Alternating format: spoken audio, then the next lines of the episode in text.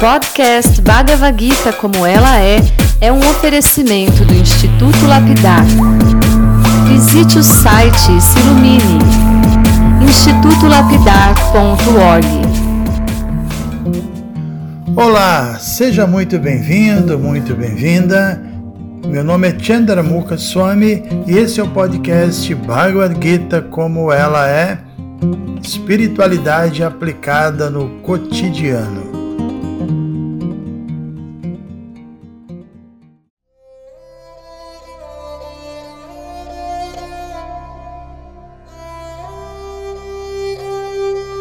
Bom dia a todos vocês. Hoje, no início aqui do nosso áudio, a gente vai prosseguir falando sobre o tema caridade, segundo os versos 20, 21 e 22 do capítulo 17 da Bhagavad Gita. E no finalzinho, acho que a gente vai conseguir ler os versos do 23 ao 28 e assim terminar o capítulo 17. Né? Então, sobre a caridade, nós já falamos sobre a caridade executada no modo da bondade, que é aquela que é feita por uma questão de compromisso, de dever, sem que se espere por recompensas, e é também oferecido a, a pessoas e a causas que são dignas, né?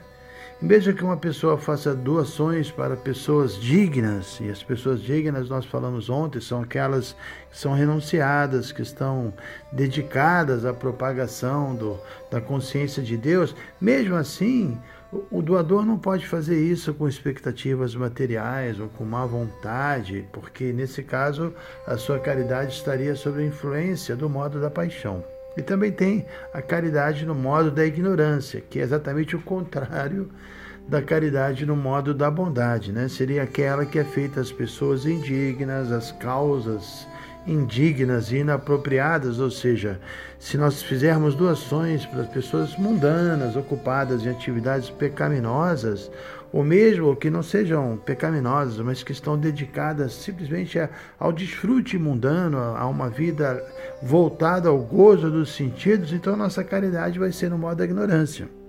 E por isso ela não vai trazer um benefício nem para quem está recebendo a caridade, nem para quem está executando a caridade. Então, na prática, muitas vezes nós vemos que a caridade, quando ela é feita de forma inapropriada, ela acaba se tornando um estímulo para que a pessoa que recebe a caridade ainda incremente mais sua vida pecaminosa e não reaja espiritualmente. Então, como nós enfatizamos no dia de ontem, o ideal é a gente doar para as pessoas ocupadas em disseminar a espiritualidade genuína no mundo, né? Porque ajudar diretamente essa causa transcendental é que vai trazer o maior e o mais positivo resultado, não só para quem está doando, mas para a sociedade como um todo. E como nós finalizamos o nosso áudio de ontem, nós temos que nos unir para praticar essa caridade espiritual, e eu citei como caridade espiritual três atividades auspiciosas, que é distribuir a literatura transcendental distribuir prasada, que é o alimento espiritual, e os santos nomes, especialmente o Mahamantra Hare Krishna, Hare Krishna, Krishna Krishna, Hare Hare, Hare Rama, Hare Rama, Rama Rama, Hare Hare. Então, em relação a essas três atividades auspiciosas, aí nesse caso, nós não precisamos nos preocupar se a pessoa que está recebendo é digna ou não, se as condições são ou não apropriadas, porque a gente está falando de um conceito de caridade transcendental, muito além de qualquer consideração material. Né? Uma caridade baseada no sentimento de compaixão e misericórdia verdadeira por todas as almas condicionadas. Por isso que não devemos nos preocupar se você distribui praçada, que o alimento espiritual, literatura e o Mahamantra, aí não importa mais nada do que foi dito. Né? Então agora vamos prosseguir e a gente vai entrar num tema um tanto quanto místico, que é sobre uma cita citação que Krishna faz aqui no finalzinho do capítulo 17, sobre três palavras Om Tat Sat. Isso se encontra nos versos finais que são os versos 23, 24, 25, 26, 27 e 28. O que Krishna diz aqui é que essas três palavrinhas transcendentais, Om Tat Sat, elas aparecem com uma certa frequência nos hinos védicos e elas são usadas pelos sábios para que eles possam direcionar seus esforços, suas atividades a Deus, a verdade absoluta, a pessoa suprema. Por isso, depois, por exemplo, de terminar a introdução ou prefácio do Srimad Bhagavatam, não me lembro muito bem, nosso guru Shila Prabhupada, antes mesmo dele colocar a data e assinar, ele fez a menção Om Tat Sat, ou seja, ele terminou a introdução, o prefácio e escreveu embaixo Om Tat Sat. E aí colocou a data e assinou, né? Então ficou claro que o seu esforço de traduzir e comentar o Srimad Bhagavatam, que é considerada a principal coleção sobre a ciência de Deus, é o livro que para nós Vaishnavas é, é, o mais importante, né? Então esse esforço dele foi dedicado a agradar a pessoa suprema, obviamente sabemos disso. Então aí ele colocou On Tatsat. Então vamos à leitura dos versos 23 ao 28, que como eu disse são os últimos versos deste capítulo. Então vamos a eles. Verso 23 Desde o começo da criação, as três palavras Om Tat Sat foram usadas para indicar a suprema verdade absoluta. Estas três representações simbólicas eram usadas pelos Brahmanas enquanto cantavam os hinos dos Vedas e durante os sacrifícios que eles executavam para a satisfação do Supremo. Verso 24: Portanto, para alcançar o Supremo, os transcendentalistas, empreendendo a execução de sacrifícios, caridade e penitências, conforme as regulações das Escrituras, inicialmente sempre pronunciam o Om. Verso 25. Com a palavra Tat, deve-se executar várias espécies de sacrifício, penitência e caridade, sem desejar resultados fruitivos. O propósito dessas atividades transcendentais é livrar-se do enredamento material. Versos 26 e 27. A verdade absoluta é o objetivo do sacrifício devocional e é indicada pela palavra Sat. O executor deste sacrifício também é chamado Sat, assim como o são todas as obras de sacrifício, penitência e caridade que, em harmonia com a natureza absoluta, são executadas para agradar a pessoa suprema, ó filho de Prita. Verso 28 e último: tudo aquilo que é feito como sacrifício, caridade ou penitência, sem fé no Supremo, ó filho de Prita, é impermanente. Chama-se Asat e é inútil tanto nesta vida quanto na próxima. Então, muito bem, né? o que fica claro aqui através dessa leitura é que em todos os nossos esforços, ou seja, todas as austeridades que nós executarmos, todo tipo de penitência ou caridade que porventura nós formos executar, nós devemos ter em mente que a meta é sempre satisfazer Deus, a pessoa suprema Aí, nesse caso, as palavras Om Tat Sat são usadas como foi dito aqui, como representações simbólicas que determinam que a meta é sempre agirmos no modo da bondade espiritual, é sempre dedicarmos nosso esforço é, para é, que ele esteja numa plataforma além da influência da energia material ilusória, por isso não deve ser executado em busca de expectativa ou com má vontade, é feito com fé, né? fé transcendental.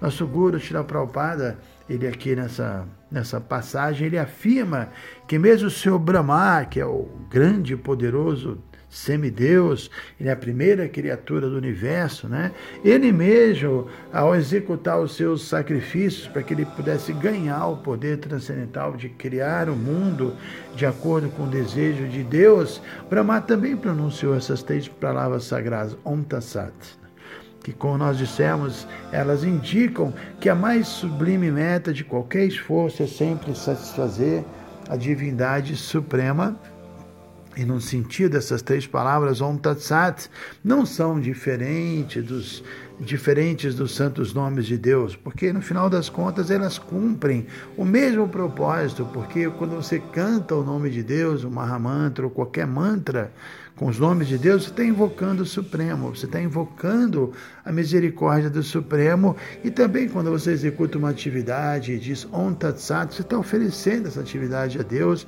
invocando a sua misericórdia para que aquela atividade seja pura e que ela possa estar em harmonia com Ele e assim a gente realmente consiga um resultado de purificação. Né?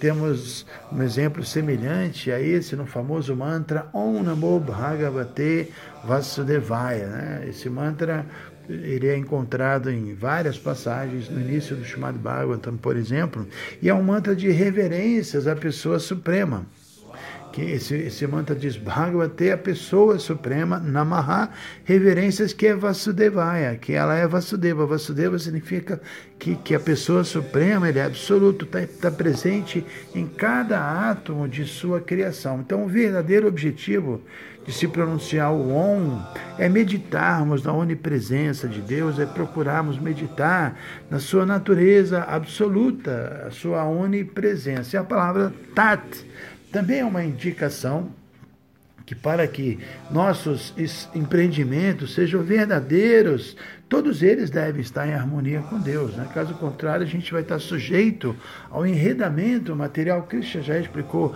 muito bem esse ponto no capítulo 3 da Bhagavad Gita, quando ele define o que é jagya, o que é sacrifício, especificamente no verso 9, quando Krishna diz que nós devemos realizar qualquer tipo de ação para agradar Vishnu. Vishnu é um dos nomes é, que, se referem a Krishna, no sentido de que é uma manifestação de Krishna que atua nesse mundo. Krishna mesmo, o vaqueirinho, o Govinda, ele está no mundo espiritual, mas uma expansão dele, Vishnu, é o mantenedor aqui do universo e devemos agradar esse Vishnu, porque ele que está mantendo tudo, né?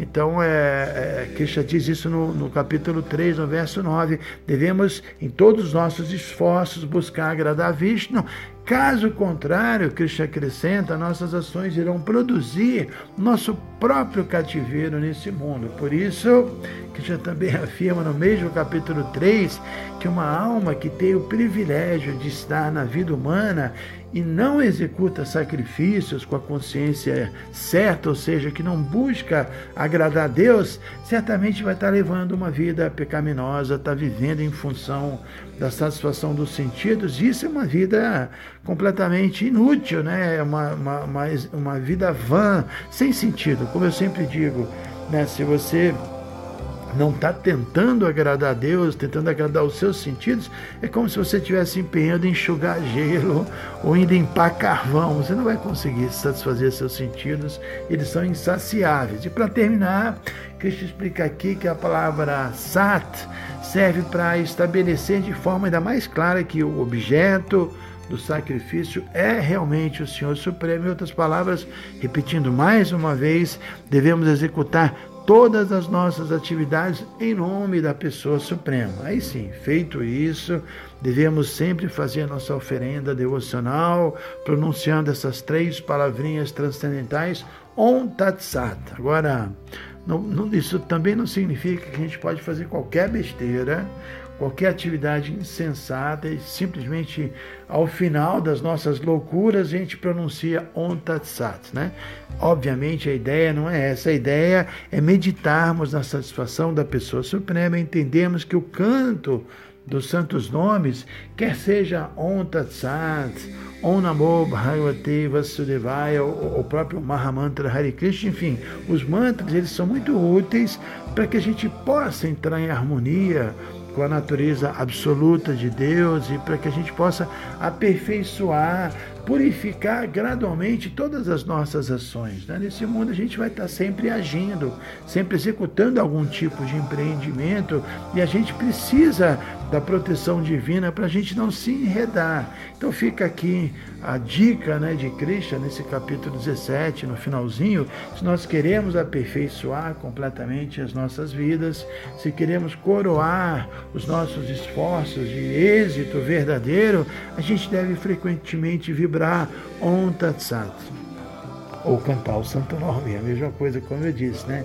Porque com isso a gente vai se lembrar que qualquer ação feita sem buscar a satisfação de Deus, não importa se é uma caridade, um sacrifício, uma austeridade, isso vai produzir um resultado que no final das contas, é, como foi dito aqui, não vai ter grande valor espiritual, né? Para que nossos feitos sejam valiosos tanto para essa vida quanto para a próxima vida, nós devemos seguir as orientações da Bhagavad Gita, estudar a Bhagavad Gita, entender esse conhecimento, aplicar, e assim a gente vai, através da aplicação desses ensinamentos, nos situando no modo da bondade pura, e no modo da bondade pura, naturalmente, a nossa vida se torna uma oferenda verdadeira a Deus. E cantar Hare Krishna é um bom começo, cantar Hare Krishna nos ajuda a lembrar disso. Na verdade, todo o conhecimento espiritual já está é, dentro de nós, né? É dito que a alma ela é satitananda, ela é eterna, ela é tita, ela é plena de consciência, ela tem toda a consciência, mas esse conhecimento está adormecido. Cantar desperta esse conhecimento, nos desperta espiritualmente. Então, cantar é muito importante, assim como ler regularmente as escrituras védicas. Esses dois itens, estudar os Vedas, ouvir, né? É, se possível, de uma pessoa que esteja praticando e sempre cantar, essas duas atividades se combinam para produzir um despertar espiritual, sem dúvida. Então terminamos aqui o capítulo 17. Amanhã iremos iniciar o capítulo 18, capítulo final, ou seja, estamos já assim realmente no final dessa atividade, né? Muito interessante. Então até amanhã a todos. Hare Krishna.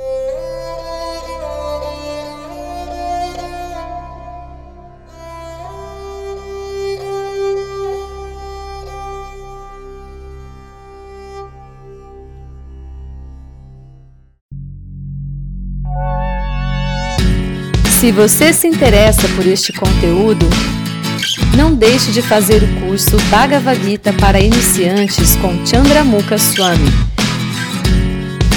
Para você se informar, é só entrar no site institutolapidar.org. Você vai ver que é um curso completo. Você vai estudar todos os 700 versos e vai entrar nos principais elementos filosóficos da Bhagavad Gita são bem mais de 100 horas de estudos. Você pode assistir a hora que quiser e quantas vezes quiser. Dá um pulinho lá então. institutolapidar.org